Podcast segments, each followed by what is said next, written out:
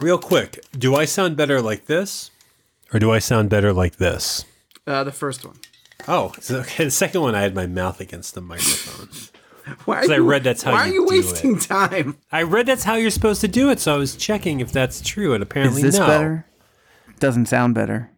No, it doesn't. I don't think. Yeah. I think with quality equipment, maybe, Maybe, it yeah. With quality equipment, everything sounds better. right?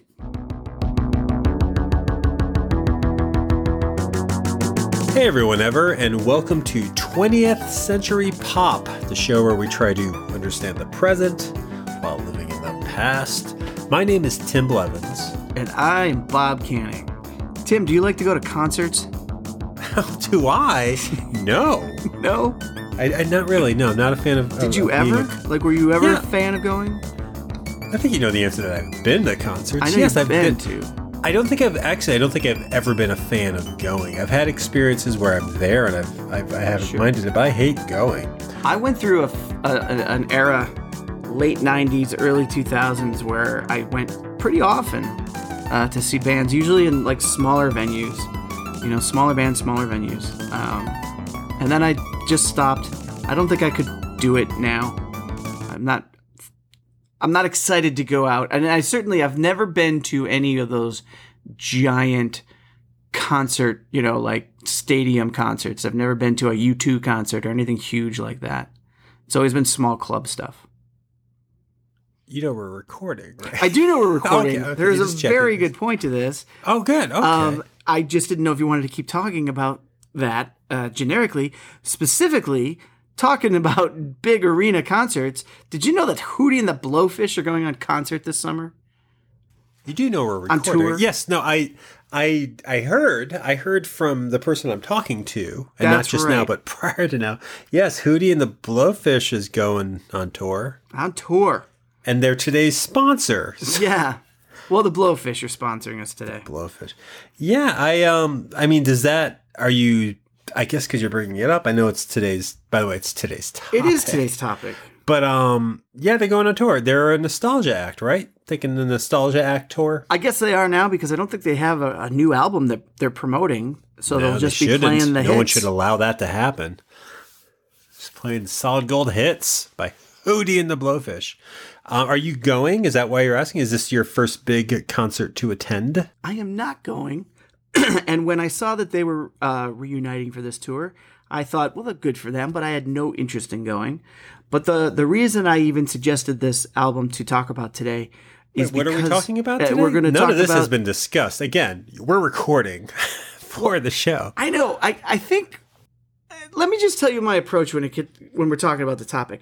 My assumption is that people have looked at the the website or looked at the, the podcast 20podcast.com. as as it loads into their you know uh, if they're um uh, subscribed and they're just getting it fed into their feed it still has Podcatcher? Into yeah it still has podcatcher? the title it still has the topic so don't feel like we're surprising anyone by kind of skipping over the details of what we're talking about the deets? the deets sure Tails? Details? but today yeah we're doing a, a compact discussion today tim Right, uh, which is a what? What is a compact discussion? By the way, I'm sorry, I threw off. You had all this really worthwhile conversation, and I derailed it with my dumb statement of "What's this guy doing?" Jumping right into the topic. Even though, if one listens to the last seven episodes of this show, I think they all open with me saying, "You know what I hate on other podcasts when they can't get to the topic," and I'm doing that in every fucking episode because I try. I try and get there no, you're there. doing great. That's what I'm saying. This is me saying you don't need me for this show. you can do this solo. oh i do i absolutely oh. do Today you might not, uh, but yeah, we're doing a compact discussion, which is uh, a segment where we take an album. It's been from the 90s mostly, but from the 80s or 90s, and we're going to discuss this particular album that was relevant to the time, relevant to either the era or ourselves in the era, and we're going to discuss it uh, track by track by track. And the reason I say you might want to do this one solo is you picked today's topic, which Yes. is the band hootie and the blowfish and the album, cracked rear view and the people who like it are not me, but they're you. Um, I I very much enjoyed the album um, When it came out. When it came out, You did. I, I did. I played it a lot. I think you and, and our other roommates at the time despised me and the album. I'm going to say only half of that. Okay. One and a half of the roommates of the time despised you and the album. Because I did play it a lot. Um, and It's a was, 1994 album. Did you get it in 1994? I did. I got it. I got it in 1994. I was I was in the Hootie hype, I guess. the Hootie hype. Yeah. Um, I got it in 1994. Played it a lot that year and probably into the next. I picked up their their sophomore album, Fairweather Johnson, which has some songs I, I very much enjoyed. Are And a title I apparently enjoy. Yeah. Well, Fairweather Johnson. I remember when they named their second title, people went back and looked at the title of Cracked Rear View and, and thought of it differently. Oh, Yeah. You think of Cracked Rear View, you think, you know, looking back and you might have a skewed view of, of your history. Maybe that's what Cracked Rear View was. But then they named their second album Fairweather Johnson. And then you think, oh, Cracked Rear View is just butt crack, perhaps? and then there's that compilation Titties. Yeah, right? So this okay, no, I'm, I'm getting it now. It's not changing my opinion, but you liked them from the get go. It's interesting did. because I don't mean to bury the lead, as people say, or spoil the rest of this episode, or, or give you a reason to know how difficult an uphill battle this would be. I despised this from the beginning. You despised the band back in 1994. I think so. Am I remembering that wrong? You might have a better No, sense you of it. 'cause probably did. You probably despised them because of me, um, to some extent. I'm um, going to give them credit, but okay. Okay. They'll take it. No, but I, I was very shocked. And the reason I wanted to talk about the album is because when I saw that they announced a tour, many of my friends, some old friends from college, some recent friends that I didn't know back in their college years, so many of them, surprisingly, were sharing that, that announcement and saying, Oh, yeah, getting tickets. So What? excited. So this is great. Getting tickets Yes. So many people. ahead of time Yeah. for this show. Pre sale, man. For the Hootie tour.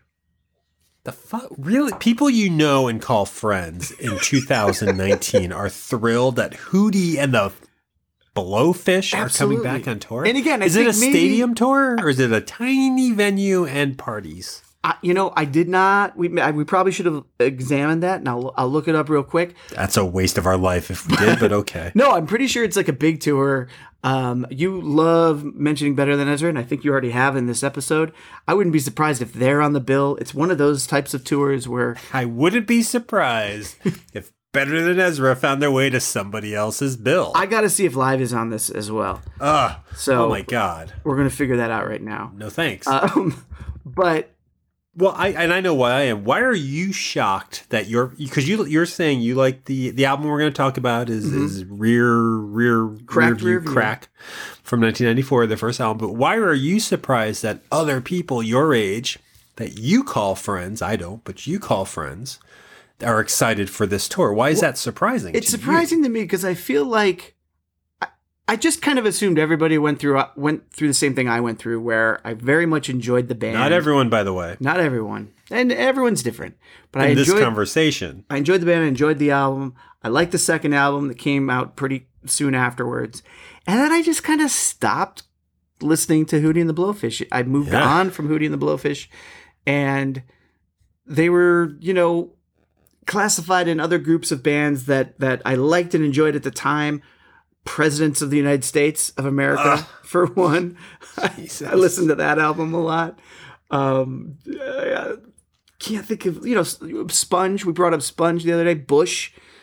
I like one song by both of them. Yeah, and so it's like uh, bands like that that I really enjoyed in the moment.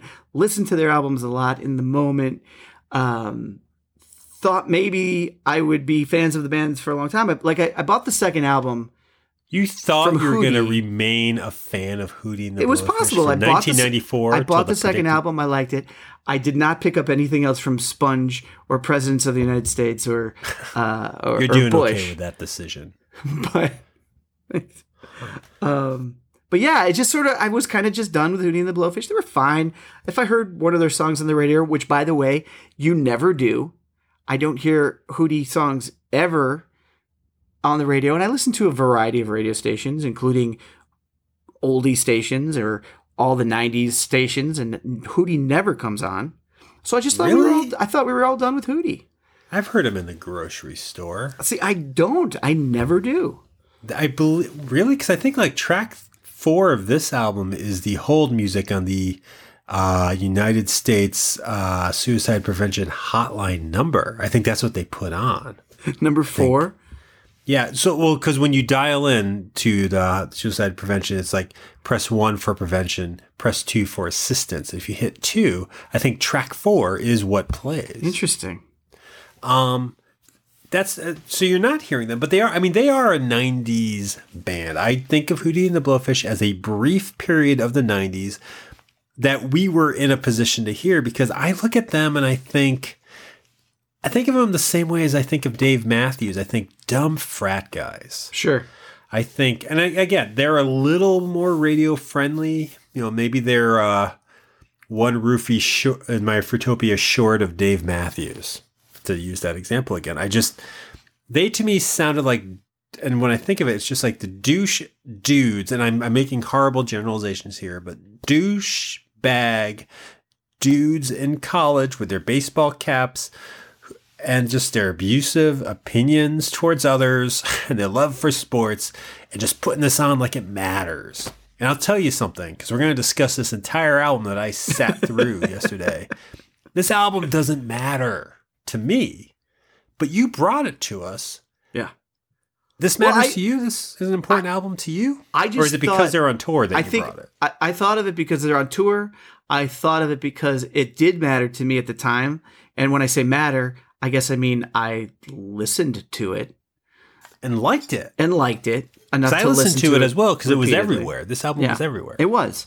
Um, and and you know, I just thought it would be an interesting thing to look back at since I I haven't uh, listened to it since 1996, maybe 95, 96. you still have it? I still sitting have it. I do. I've got the Okay. two. So you haven't gone back. So that's two years of concentrated, hundred percent, twenty four hour a day hootie, and then nothing. And then no Hootie. What was your take, your opinion, your feeling when you heard they were going back on tour? You personally, I thought, oh, that's cool. That's fine. That's good for them. Great. I don't need to see that. yeah, but Um, people and it's- are. I'm it's, shocked uh, that people are scooping these tickets up They are. Excuse me. and choking other people up Choking with these tickets. Um, and I just Here took you a go. quick look. Um, it's actually the Barenaked Ladies that they're touring with. Ah, that, you know, it's, well, when we get into talking about them, Barenaked Ladies comes up quite a lot. Sure. Oh, these bands. these radio friendly, popular, probably talented, but I couldn't stand them fucking bands. Because they all just feel like manipulative. I'm just, I'm sorry, I'm laying this out right now. Sure. They're manipulative bands. They just sound like the music you put on to get somebody in bed. And again, I don't mean to be gender specific, but I think male driven douchery Sure. that and we'll and you know what let's get into it because Yeah. i think we're going to go track by track on this album that you have and i thankfully never have there are albums in my collection I'm like why do i own third eye blind twice why do i have that why do i have this live barenaked ladies album and nothing else by the barenaked ladies i don't have this the only song I have by Hootie and the Blowfish, and we were discussing it before we recorded, full disclosure, everyone, is they did a cover. We just found out it's a cover of I Go Blind. It's on the Friends soundtrack. right. And I like that. I think you don't and I agree that. that is our favorite Hootie and the Blowfish song. Well, I think it's the one we can listen to. I don't think we have to have a favorite Hootie and the Blowfish, but yeah, I'm I'm generalizing, but this band represents to me a movement in music, and I say mo- movement in music, a movement, I guess, of where we were at college. Mm-hmm. Because if I had grown up in high school and heard this on the radio, I'd have a different feel. But I feel like this music was used to create a pseudo presentation of oneself, like Dave Matthews Band, like Barenaked Ladies, to just basically appear endearing and smart and appealing without doing anything. It's like phony plastic, to quote Matt Dillon, beer and lifestyle music. Matt Dillon in singles has his character Cliff Poncier. Mm-hmm. And that's what I think of this with this album. But you a- liked it, and I don't remember that. You don't remember me liking it. That's very surprising. And I don't think of you like that. Like I don't apply my generic, generalized, apparently coming from a place where I feel like I've been wronged opinion of fans of this to you. I'm willing to accept you like it, and I'm looking forward to discussing why I don't and why you do, but I don't see you as the target demographic fan or persona that I think of that likes this album. So what let's let's get into the album. yeah, let's though, get into it because because part of me listening to it for the first time in decades was me actually trying to understand why I liked it then because it did Oh, not good. grab me this time around. Yeah, well, I want to know why you like Ass Crack Yeah. Mirror. what is the actual name? It's not half-assed mirror. What is it called? Cracked rear view. Cracked rear view. Yeah. Butts. Okay. So this album starts off with a track with a it's a name, I guess. Is this a name we should know? It's called Hannah Jane. Hannah Jane. right? I just always assumed it was someone that Darius Rucker uh, wrote about, someone he knew. The Hootie of Hootie and the Blowfish. So they say, yes. Mhm. Um, yeah, it's just one of those lovelorn pop songs singing about Hannah Jane. Although I don't think Hannah Jane is ever named in the song. I think you're right. I think it's just the title of the track. Yeah, It's I mean, this is the one I thought sounded like the Barenaked Ladies. I don't know. This is it's it's bland nineties radio guy music. yeah, it's very. Like, do you remember how the song went, or are you playing it in your ear right now? Um, no, I knew how this one went.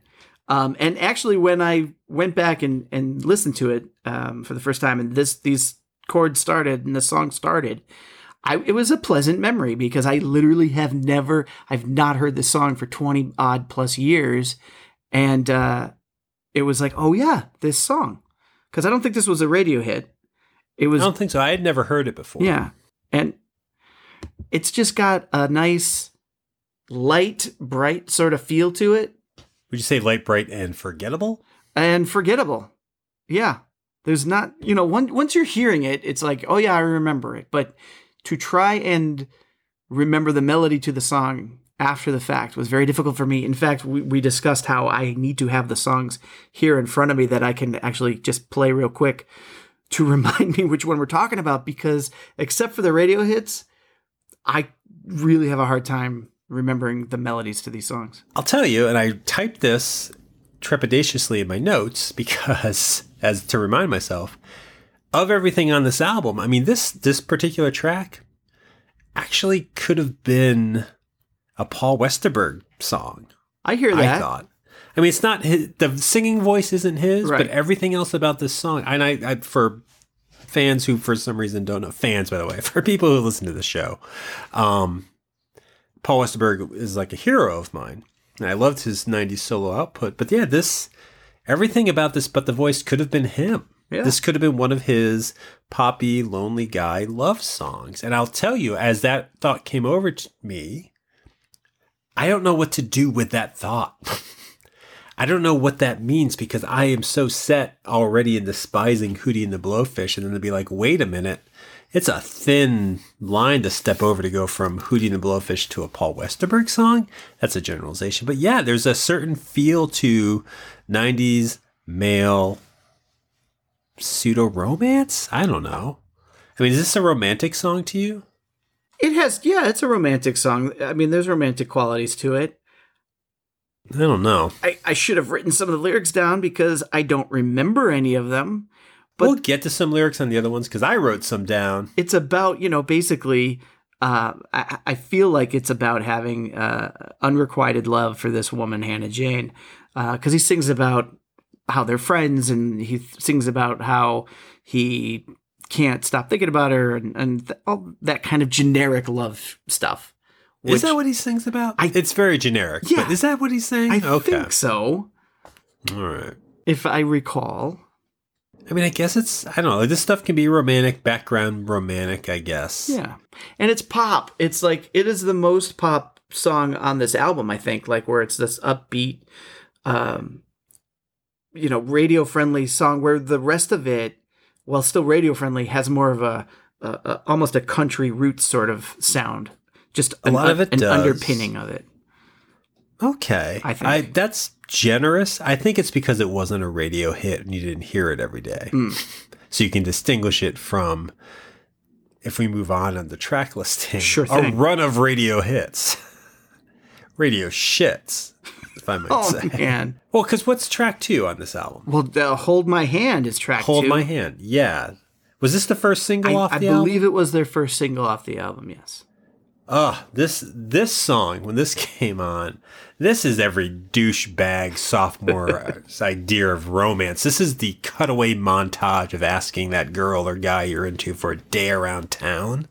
This is playing when you're like, here we are on the duck tour, here we are on the top of the Prudential.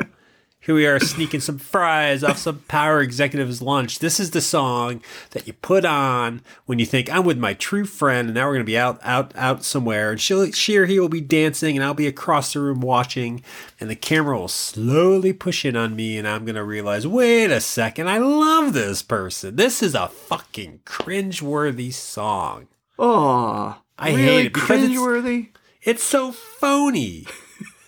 It's so it's it's just yeah he's telling this person pop songs do this but this was what people this isn't a romantic song. This isn't a romantic album. And this song is set up to be like hold my hand do what i want to do. We're gonna do this. Yeah. Ugh, There's a lot i of mean that. run with you. I don't even know what that means but yeah, Yeah. i hate this song. You really i do i cringe at the sound of this. Oh man. is this at um, your wedding No, this was not at my Okay. wedding. There was no Hootie and the Blowfish at my wedding. What do you think of? I'm sorry, I should let you go first. What do you think of "Hold My Hand"? Um, that Beatles song, "Hold My Hand." I, I I think most of what you're thinking, and and it comes through in a lot of this album that it, it's really so many generic uh, romance ideas and lines and throwaways.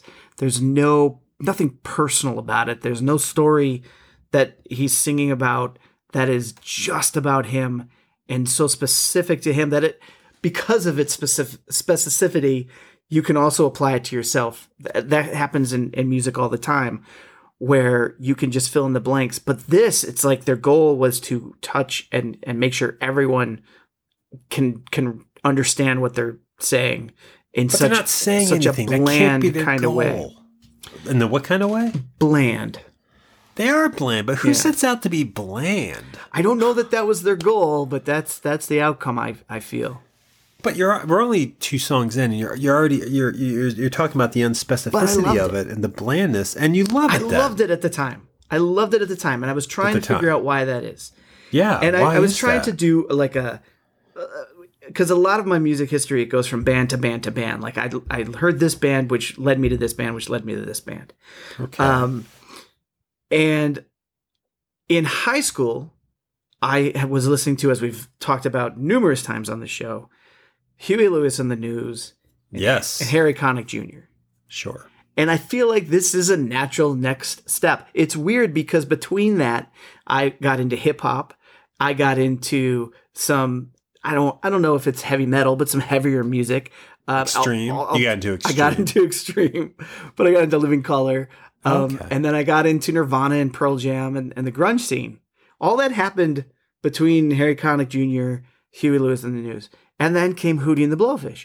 And it was almost, for me, almost like taking me back to my high school years of music, where it's these, you know, um, non threatening males singing generic songs about love. And maybe that's why I, I liked it because it was more my age, although Harry Connick Jr. is my age. But Huey Lewis, I feel like he was 60. I felt like he was the oldest guy. Um, yeah, I'm sure he wasn't, but he felt so much older than I was. And so these guys are literally in college. They basically had just gotten out of college or dropped out of college to do the band. They seemed like they were my age. And like you were saying, frat guys drinking beer, Ugh. baseball caps, the whole shebang. and I just, I don't know, maybe I felt like that brought me back to the music I was listening to before. Maybe that's what the tie in was. This generic, happy, general idea of romance. It's funny. I mean, that's that's insightful. I it's interesting too. that I hadn't thought Hugh, uh, Harry Connick, but I thought a little bit about Huey Lewis listening to this album. Yeah.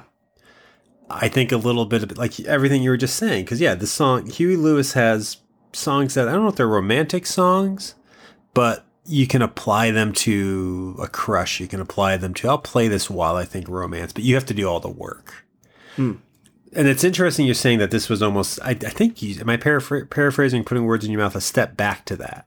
Is that what you're saying? Or is this the, do you think coming out of Harry Connick got you to this? Or this is kind of like a way of looking back? Maybe your first instance of nostalgia? Yeah, it might have been my first instance of nostalgia in a way.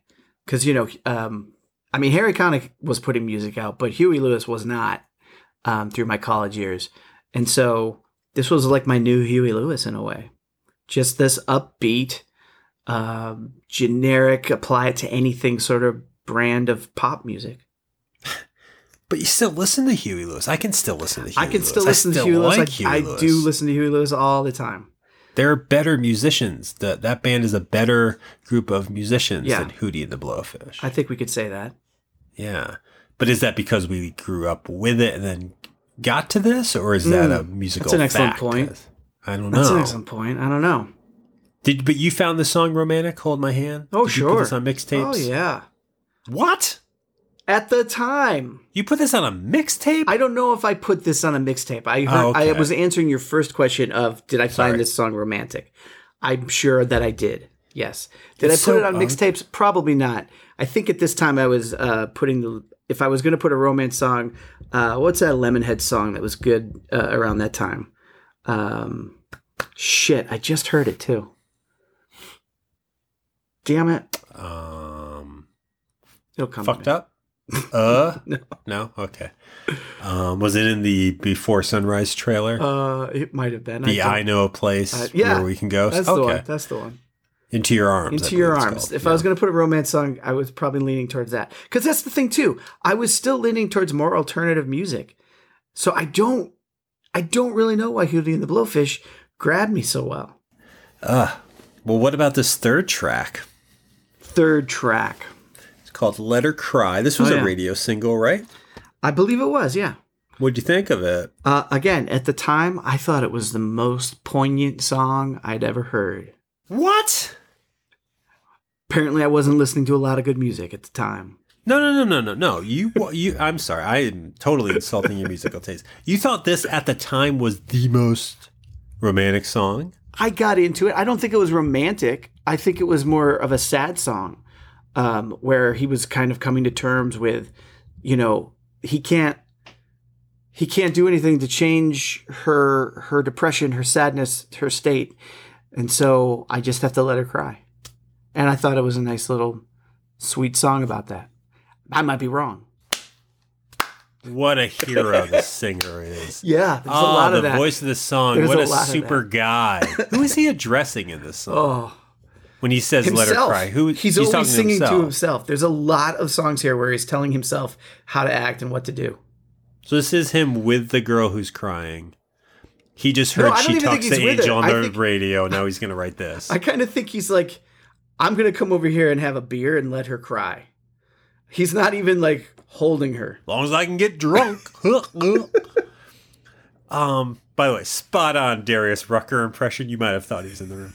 Really? Okay. So, what did you think of it this time? Is it romantic to you still? No. My my comments aside. It really wasn't. There's a lot of songs on here that that just creep me out a little bit about Oh, um, is this one of them? control factor. He sings a lot about, you know, hold my hand is you know a demand. It's not, you know, anything beyond that.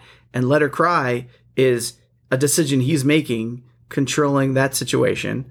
yeah, Um, it's it's the male college mindset. Yeah, you own it- your lady. it- you it control your gentleman. They're yours. You make them do what you want them to do. Yeah, it didn't come across to me at that time that way. No, But I'm Well, hearing not it that way. definitely hearing it this time. Yeah. Okay. No. So that I think that's there, and I think uh, as adults and hopefully more aware adults than we were at twenty, we can see that. But yeah, no. This. You know what else this actually reminded me of when I was listening to it? When it came on, for some reason, all I could keep thinking was, um, "Well, I was walking to Memphis." That was in my head for some reason. That's another one. That's another roots rocky pop song. Well, I was walking to Memphis. Do you like that song? Uh, no, Walking with the no. not not uh, not, Not a how I sing fan. it. Yeah, no, I, I, I don't, I don't think I like it. But this song made me think of that song. This is a long song. How long is But- that song? The Oh, the shit. Let Her Cry. Yeah, it's like it's over five minutes long. I think so. I know when it ended, there were still 16 seconds left of it. so I know it's pretty long. But no, I yeah, this is this is a, a singer who wants you to notice that he's letting her cry. Yeah. What uh, this is someone who wants you to notice, hear how sensitive I am. I'm telling. Yeah, this is this is a real problem of a douchebag. It's a mentality that people have. A lot of Oh. people have, but I think it was very male. Is how I would have witnessed it, and maybe even had at times. I hope not, but I'm sure it was there. You're just the best in the world, which I think leads us into track four. What's track? Another radio hit. Yeah, this is one of my favorites at the time. Only want to be oh, with you. Only want to. Did we already hear this one? No. no. This is the first time we're talking about only want to be with you. Okay. This one kind of sounds like Friends or something. I have to say this the sound of the oh, song. Oh yeah, it's, it's got that poppy. that really you know upbeat acoustic guitar opening. You know, the the repetitive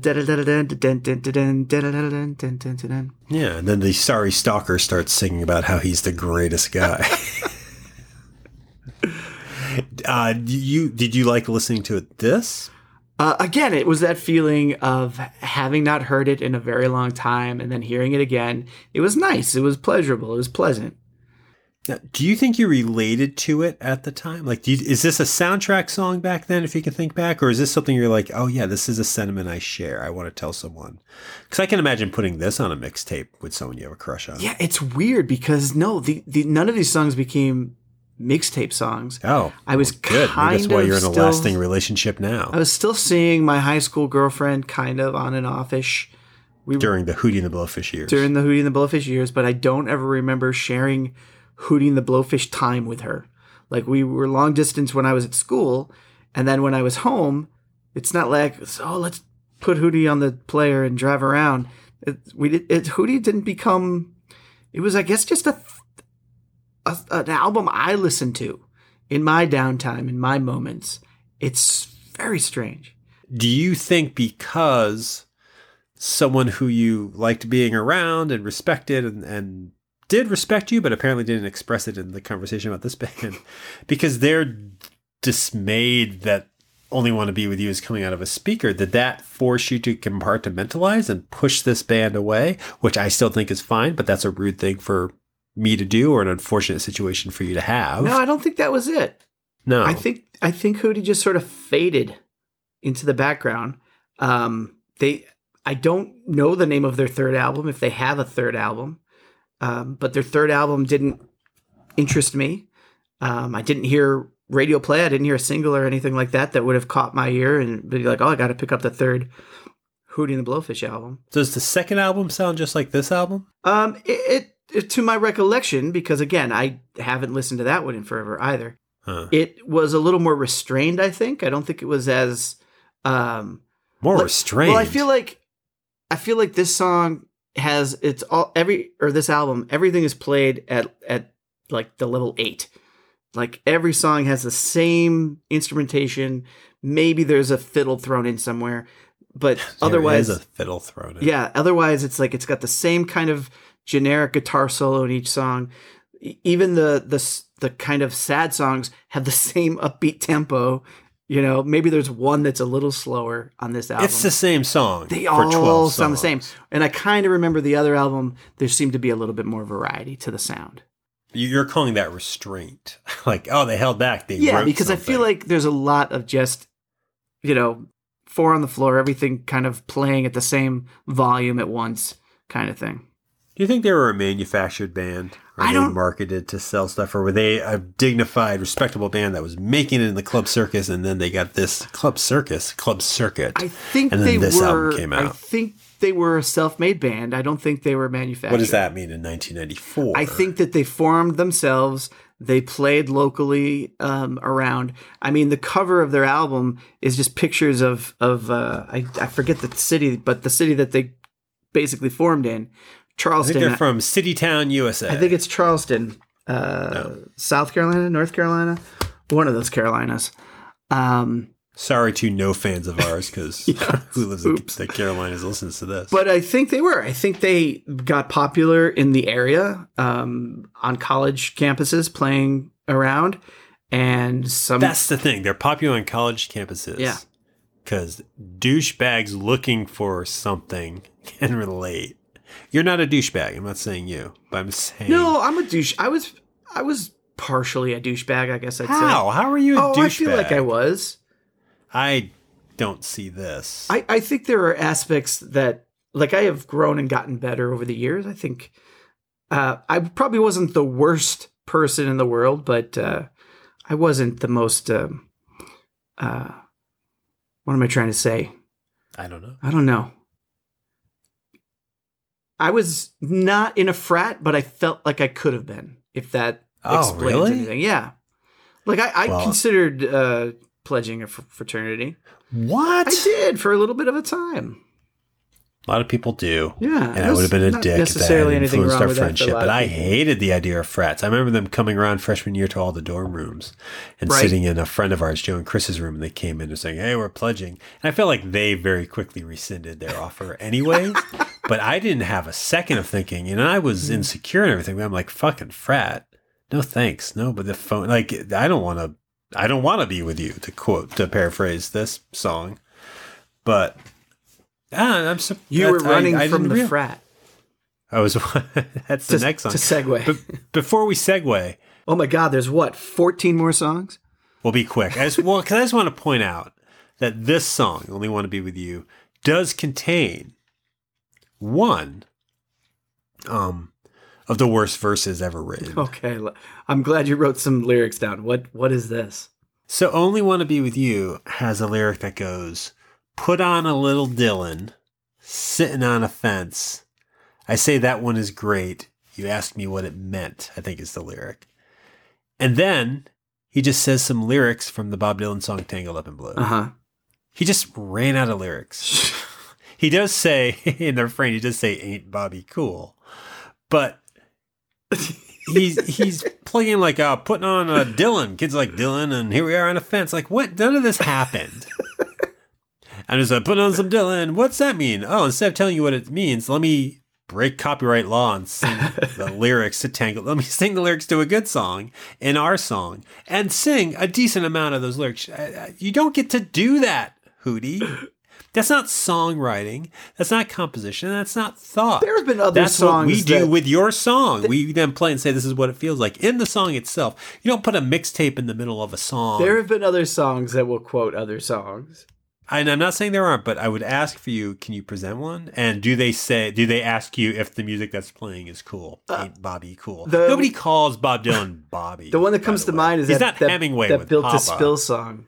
Uh, the you were, I like Bowie, David right. Bowie. No. He's saying he likes someone, and that's a good song. No, yeah, no, no, no. The You Were Right song. Oh, that's a great song because he's using different lyrics Right.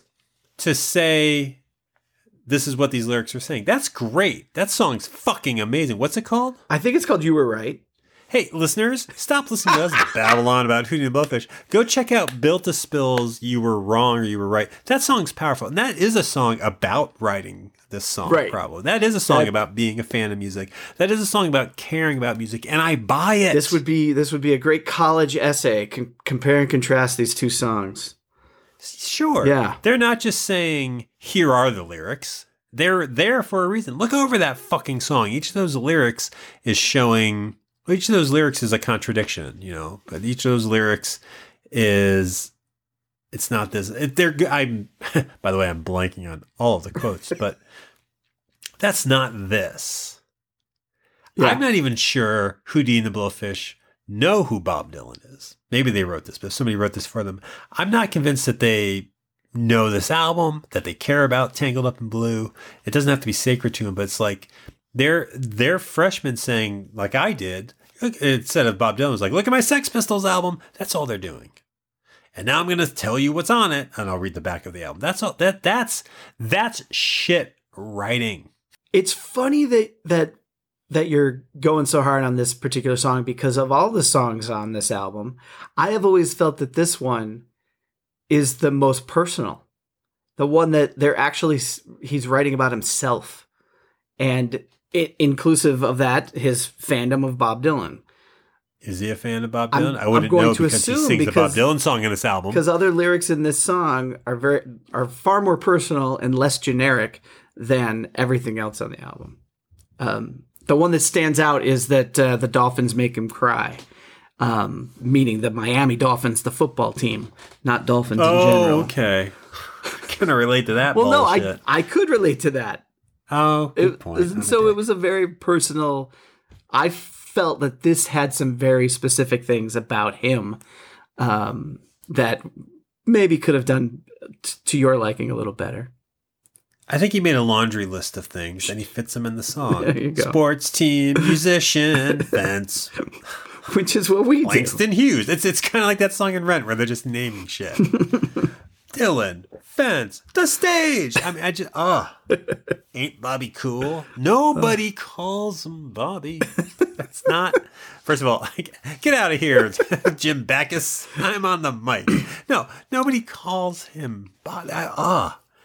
That turned my stomach when that line came on because I'd never heard that before. Oh, no. I've listened to the song. I remember it being on the radio. I've been in a dentists' waiting rooms. I've I've I've waited while somebody's water broke. I've heard this.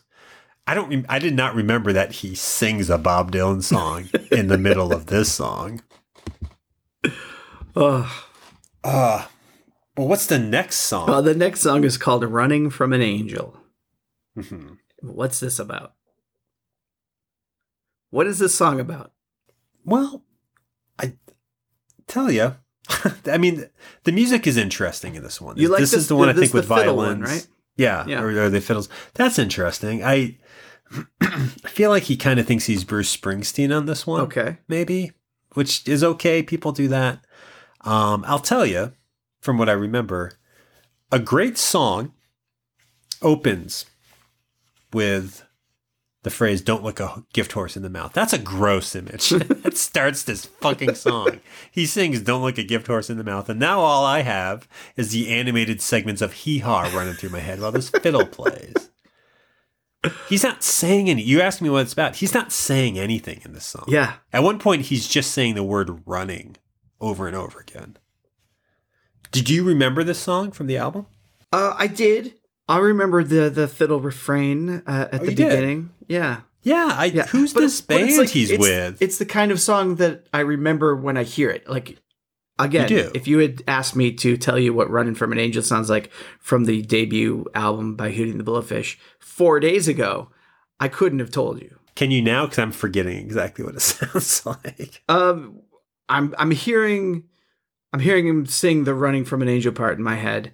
Um, so I'm not going to sing it to you though because I can't do the Darius Rucker like you can. I'm really good at it. I remember that one part. It's um, was it? It's well, I was walking to Memphis. Is that this song? That's close, But actually. what? What do you do? You like this? Did I just ask you that? Am I Uh, totally Yeah, no, this one everything? never really was one of my favorites.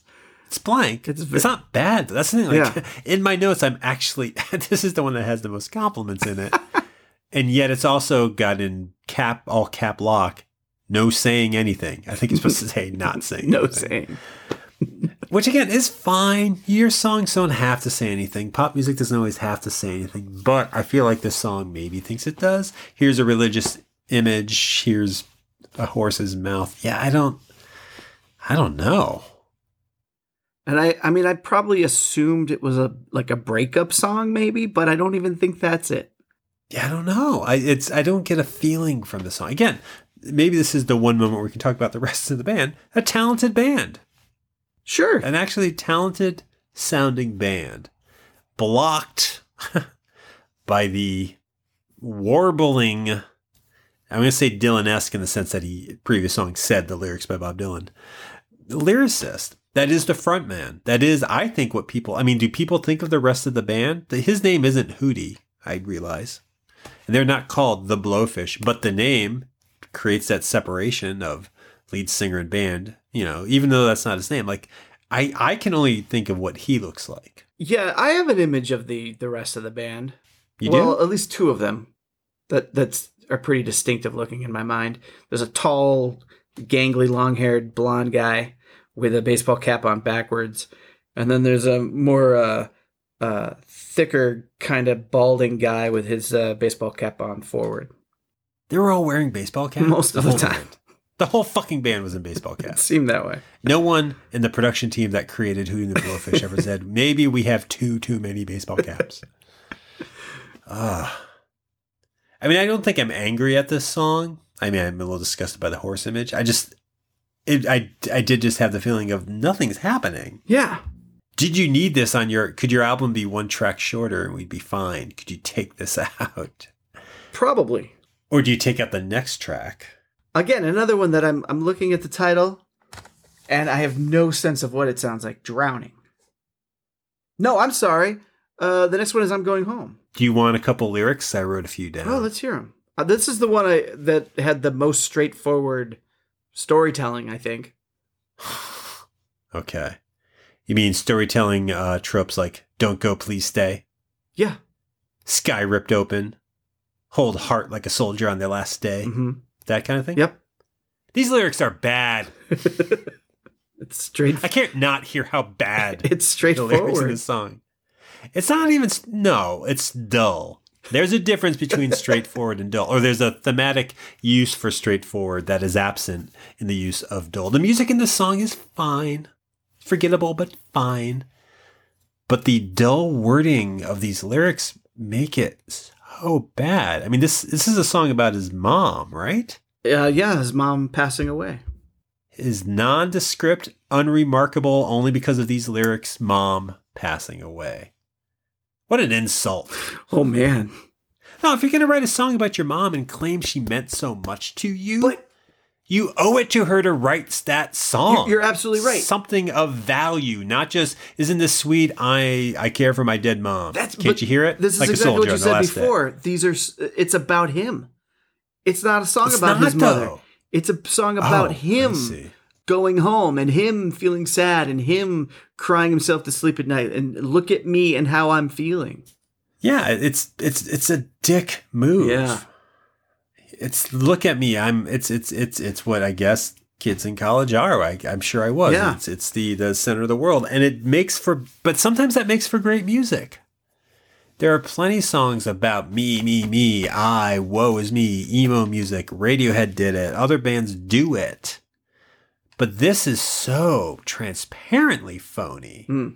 We're supposed to be like, oh, his mom died, which again, very sad. I'm I'm not intending to make a joke about that, but it's so nondescript. I don't know if his mom has passed away. I this doesn't feel personal. His mom is still selling T-shirts on tour. is she? I don't. I doubt it.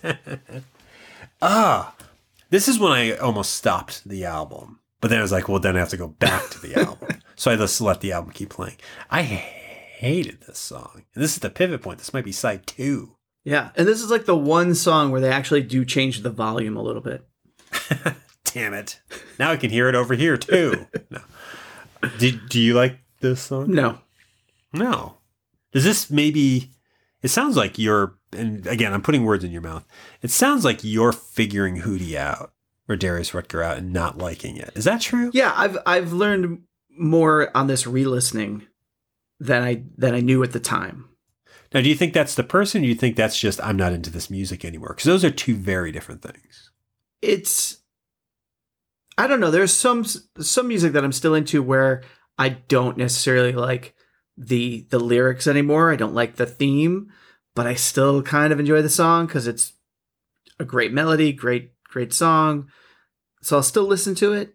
Here, Did these ever have good melody? These songs? no, see here it's like like generally what I do with our compact discussion albums is I will listen to them multiple times to make sure I have a good sense of of what we're going to be talking about. I could not listen to this album a second time. No. I listened to it once, got through them all, and thought about going back to them because I, I listened to it early enough that I was going to have a couple more days. And I was like, no, I just, I can't do it. I can't sit through it again because I don't have to make the time for it. You know what I mean? It's it's not like I could just put it on in the background while I'm doing dishes or something. Although I guess I, I guess I could have, I, but I, I chose not to. This album angers me. Oh, it does. to listen to it angers you are me. tense. Some of this is for show, for dramatic license. Some of it is me taking out aggression on people I don't care for via this music. Why? Why does it anger you?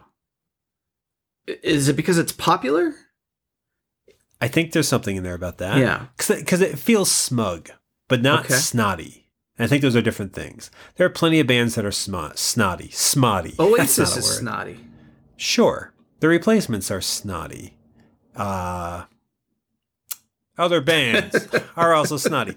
And and again, that's because I grew up with them as a child. I liked them. I thought that's what adults are. And it's still fun and there's clever wording. I mean, there are replacement songs that if I had just heard them now for the first time, I think I'd still like them. I want to believe I'd like them, but if I was a 43 year old and I met 22 year old anyone in the band, be like, what are these fucks about? but I lived it. I, Or I lived and applied it to my life. And they're well written and they tap into something. What bugs me about this is they're smug. The image in my head is of them being like, aren't we sensitive guys? Aren't we great rockers who are in touch with something? And it's like, you're not. This is why I hate Dave Matthews Band so much. They're so in love with their dumb instrumental solos and his stupid singing voice with receding hairline. what did you say? Nobody, uh. And they think they're so good. They think they're tapping into something that just, to me, in my vantage point, doesn't exist. It's not there. You're Yeah. not tapping into something. Yeah, the thing that And rubbed it's me a full album of it. like I li- I liked the first three or four, maybe even five Dave Matthews Band albums. I still have those. what? Yeah, but I, I That's a lot of garbage but in I your hear CD no, collection. I hear what you're saying though because I started to get rubbed the wrong way by them uh, when they sang "Don't Drink the Water," which I think is on their third album. I have no idea that. that Well, song but that's when they start to be smug and better than you are. And here I'm going to teach you how to live your life. Um, here's the good things to do. Here are the things you shouldn't do because it's so wrong. Um, and I just didn't. Yeah, you, you, you kind of there, there's some bands where I don't know if you do it the right way, you have the right songs, you have the right lyrics. Maybe you can go with it, but then you get into stuff like that, and it, I, I I don't think saying. there's a right way to tell someone how to live their life. I, I don't know. I don't think there's a song that can do that. I think the songs that we like, and I'm speaking for us, and I should let you speak. Sorry. No, no, no. go- Say what you're going to say. I feel like the songs I like, and again, I like them, so I'm biased. I, you know, you were talking about him as, you know, you were saying he's singing about himself. A lot of bands sing about themselves, to be honest. And the ones that do where it feels sincere, where it feels like they're tapping into something, where they're trying to express something. Maybe they're talking about something I've never heard before. Maybe they're just trying to share and, and, and put it out there. And they're not necessarily trying to get you to go, that's amazing. They're putting it out there, which I think is what art is. You do something, you hope there's an audience because why else are you putting it out there? But you put something out there and you just see Garry Shandling, I remember hearing interviewed once. He was talking about doing stand up comedy, and he's a very neurotic comedy. He has a very personal act. And he said he finally figured out that he could do that act and should do that act because he would write these jokes, and in his head, it'd be like, Is it just me? Is anyone going to get this? Am I the only one who feels this way? Are there other people? And he would go up on stage and he would do the act.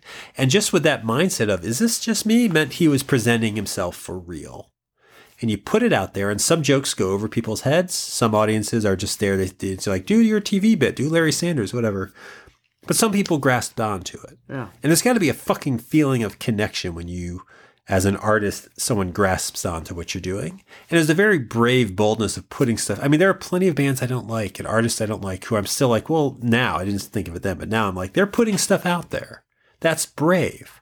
See where it goes. I can't relate to it but see where it fucking goes and there's nothing on this album that I feel is like anyone saying like I've got to I want to express this. I have something to say, I have a feeling, I have an uncertainty and I'm putting it out there. There's nothing of heart in these songs.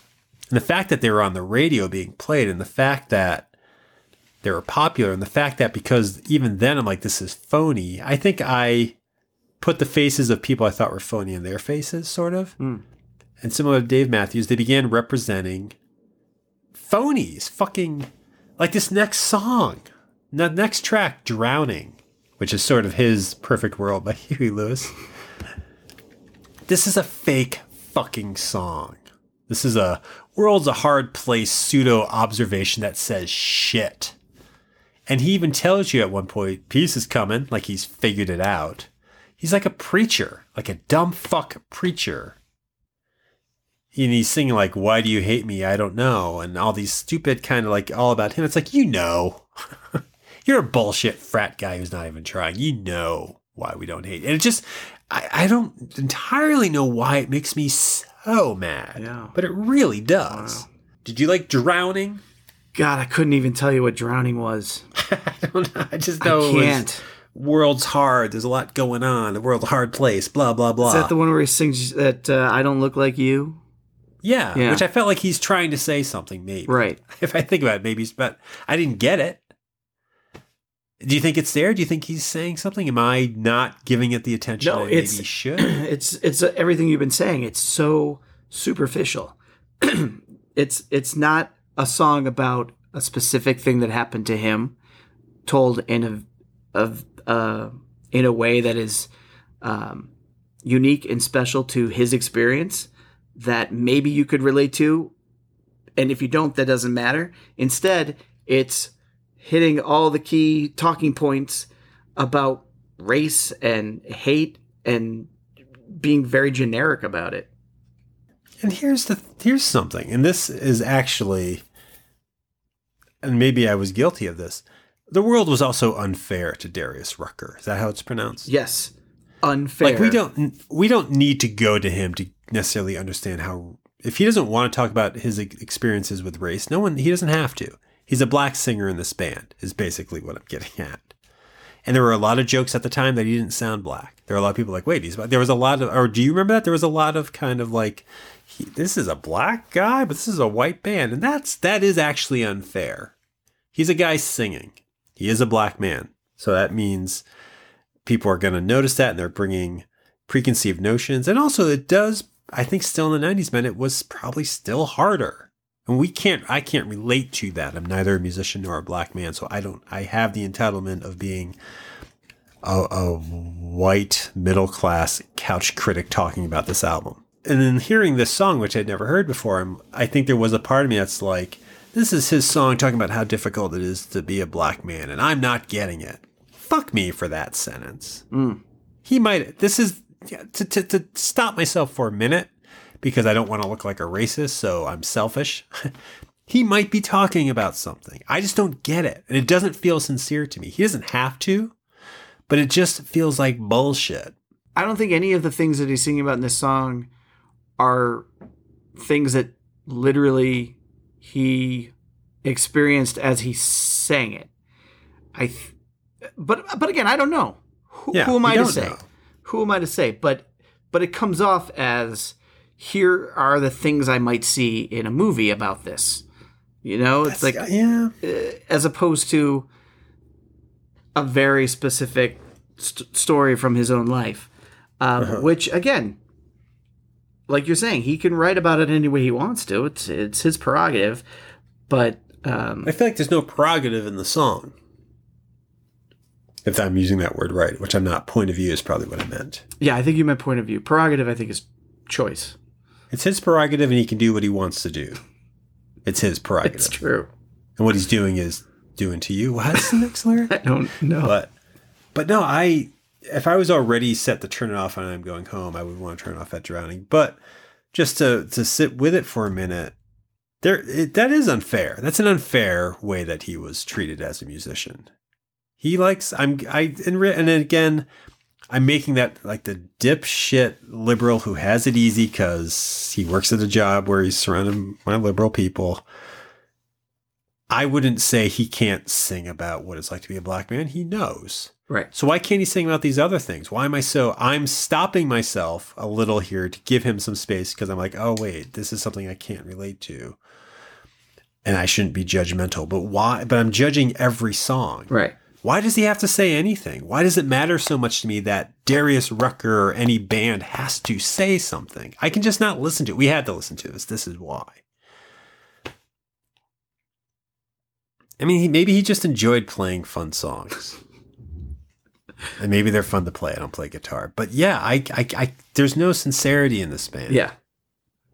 That's that's a good way to put it. and I feel like everyone was. I do remember people loving this band. That's why it's odd to me that you it seemed like a private thing to you. And I'm just like, yeah, I probably got all worked up because I don't get it.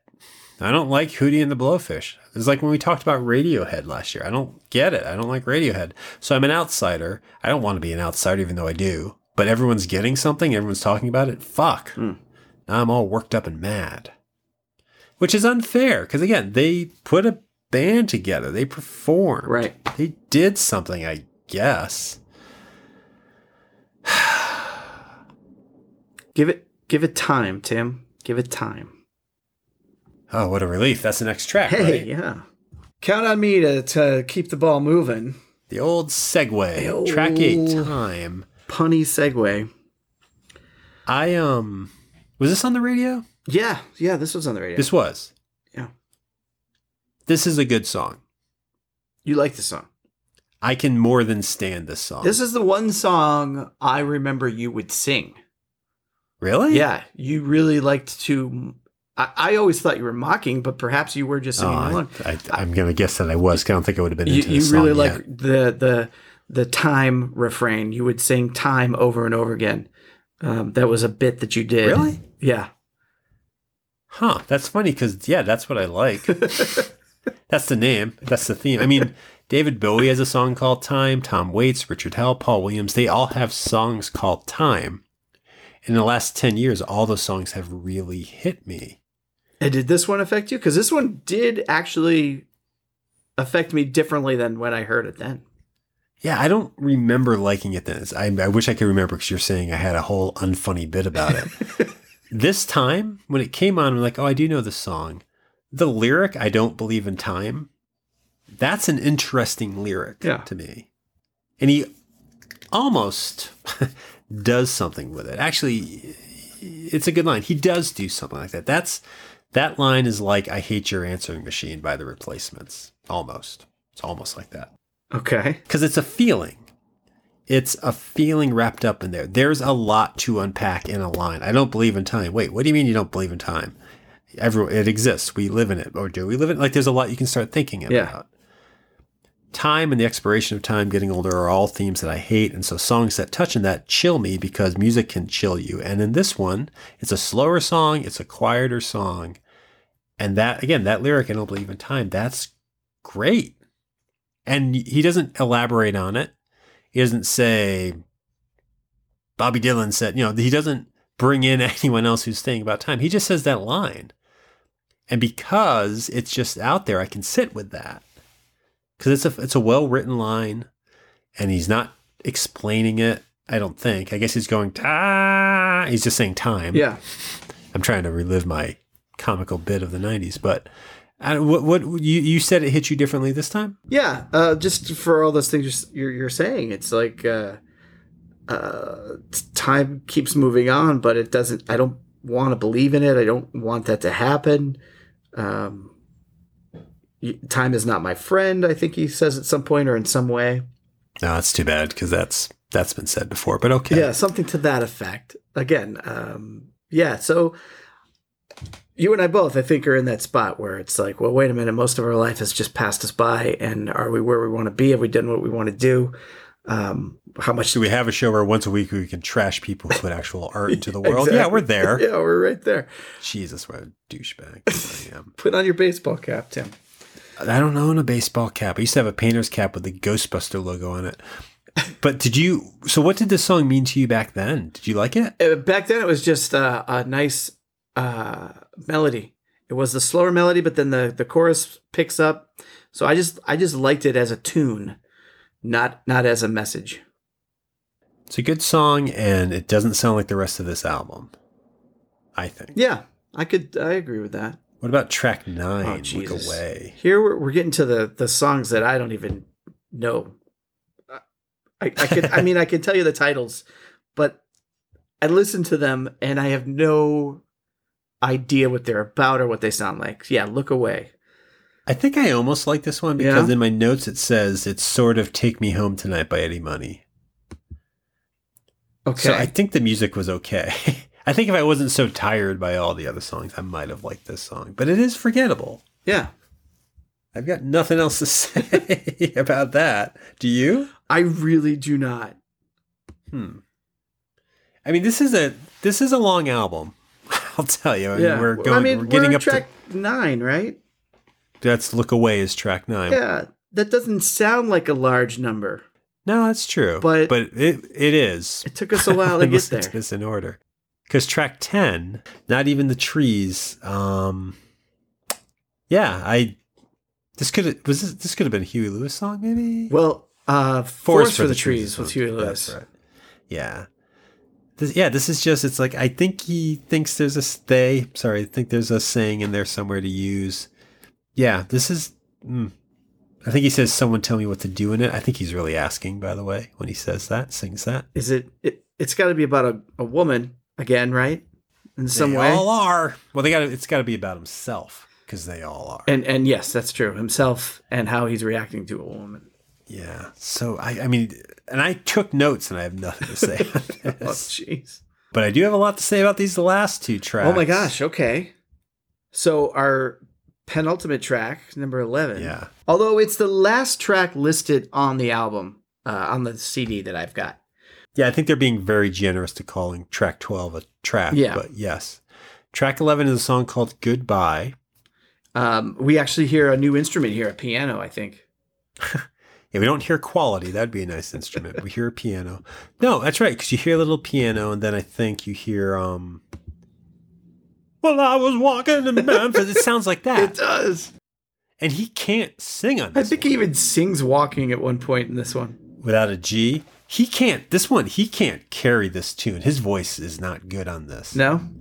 I don't think so. Because this song, as I was listening to it, I'm like this would have been a nice song to harmonize with. This would have been a nice Boyz II Men song because I'm thinking Oh, yeah. that end of the road song. This would have worked. This is a well written song.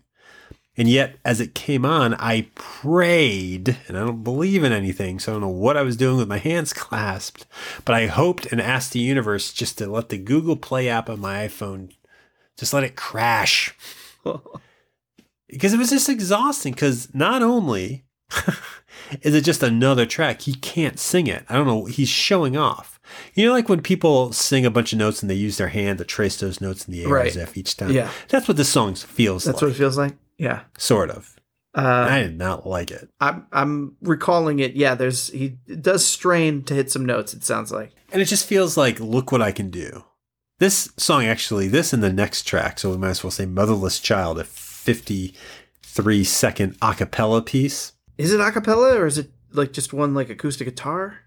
Oh, maybe it's an acoustic guitar. All I know is one, my app did crash when it started, which I was thankful for, but then I had to restart the app to hear 53 seconds. But I don't, I think he thinks he's really good on this song, Motherless Child and Goodbye. I think he thinks he's really doing something, and that's why these this album sucks. he has a self awareness issue. He's not, he thinks he's good at what he's doing, he's not doing what he's doing. And I think, and again, I don't mean to be speaking of the band as it's just him. I think he, from what I've read, I have read an interview with him in the past. I think he's happy doing country music. I think he had a bit of a country career and he's happy with that. So maybe that stuff's more sincere. I'll never listen to it because I'm, I'm not interested. But I feel like this album, they were just, we're trying to show you that they could, you know, we're good at this, which is not how I want to experience art because it's not art. It, you can do it for attention, you can do it for money, you can do it for backing sound, and you can do it because apparently it has an audience because this album was huge. Yeah. Gen- Have you figured out why you liked it? What was that? it was a ginormous album. Yeah, And, and they were a huge band um, at that time.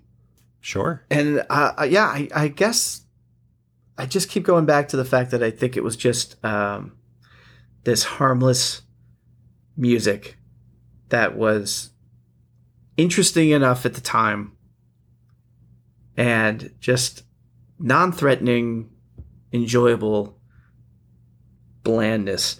Maybe I was just a little tired of the, the Nirvana and the Pearl Jam and the and the um, the rage and the and the self-loathing that maybe they had uh, in their songs and their lyrics, and maybe I just needed a a, a palate cleanser with Hootie.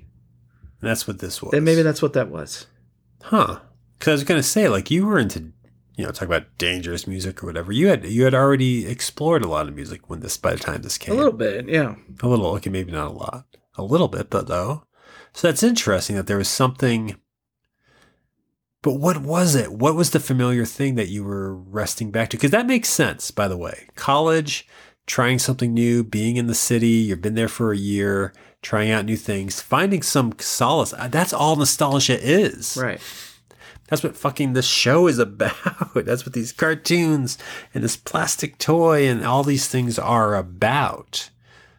So it's but it's interesting because this was something new that you went to to regain that feeling, a past feeling. Yeah, it, it, that's all I can really see. It's hard to, it's hard to make that um, that claim now because it's hard to know for sure that that's what it was.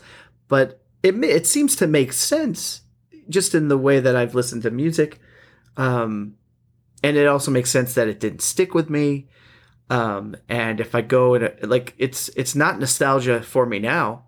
Um, Oh, it's not. No, like- listening to this, there's nothing nostalgic about putting this album. no, out. I mean, there's just that moment, those, those fleeting feelings, because it does, it does sound like 1994. I can see the room, I see where my desk is that, that, that I'm listening to it as I try and do some homework or something. I can, I can hear, I can hear the songs and picture Boston and and all the things uh, from that time and that era. I can do that with a lot of other music too, but I don't want to do it with this one. I'd rather go back and listen to into into your arms, um, or By the or Lemonheads. yeah, or something else. And if I really want the nostalgia for this kind of decent pop music that really has nothing major to say, I'd much rather do that with Huey Lewis and the News. Sure. So why do you think all your friends are excited? I don't know. And maybe You they would just still just maybe they're going to get to that concert and start to feel the same way you and I are. It's like, the fuck am I listening to right now? I don't know because they're going to be surrounded. Yeah. It's going to be a sea of that. I think nostalgia can do that. We can change our perceptions of something by being surrounded by fellow fans. Yeah, that's true.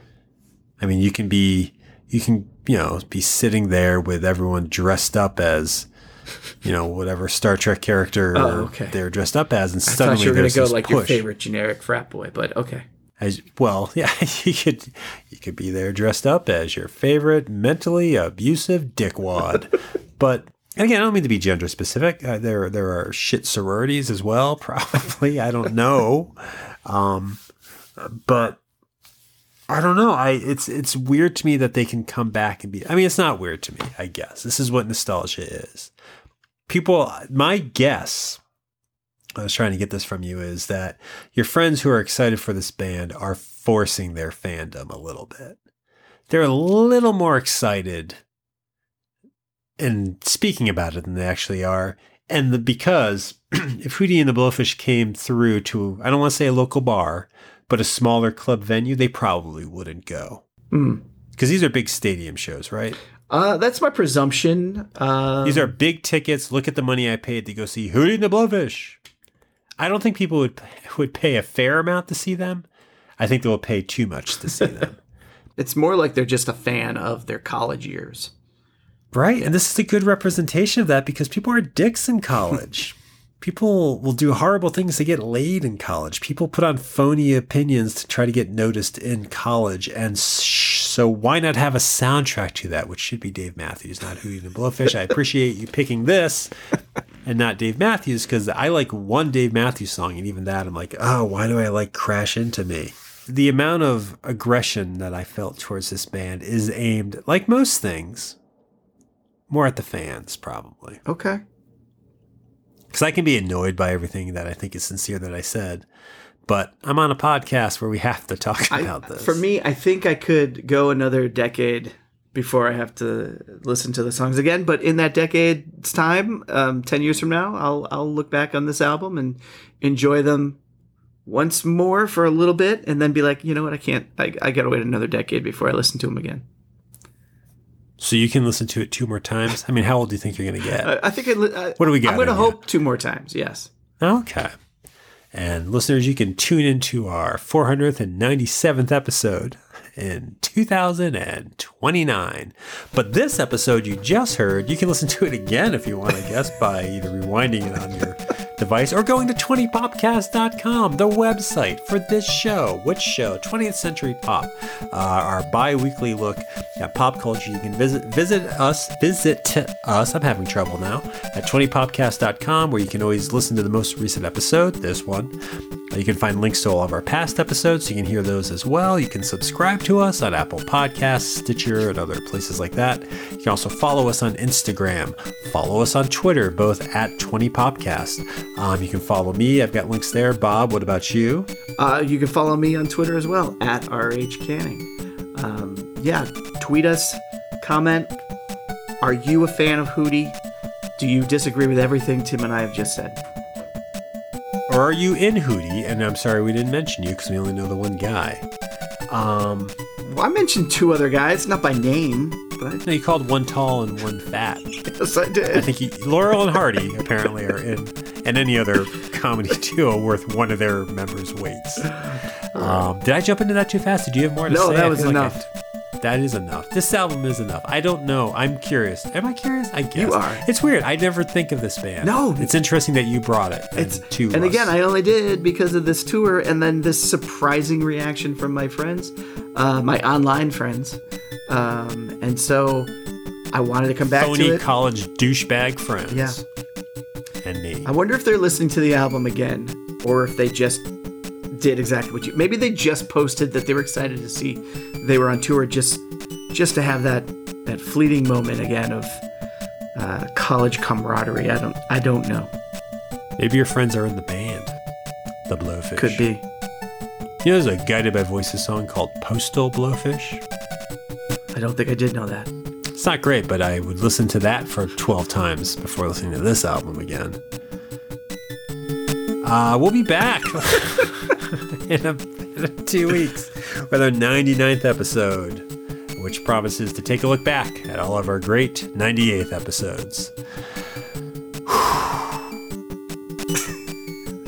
I was walking. I can't. I was gonna put that. No, I don't want to pay money Oh. to. Who sings that? Who sings "Walking to Memphis"? it's Mark It's one something. of, yeah, Mark. Put on my blue suede Mark shoes. Summers. Cohn. Mark Cohn, yeah. Mark Summers. but pull the flag out of my big nose and I Oh man, got slime on the plane. I don't know. That's some- Gak. I guess it's called Gak. that's some. Touchdown in the giant nose. I don't remember the other aspects of Double Dare. Oh, there's a nose. In the middle of the Double Dare game. I don't know. Touchdown. Touch. I can't do it. Oh man. Gak. The Delta Gag. Oh, there was. It was the big nose. You had to pick a flag out of it. Okay. On Double Yeah, Dare, not in uh, right. not in the Mark Cohn album. His album was not Gak related.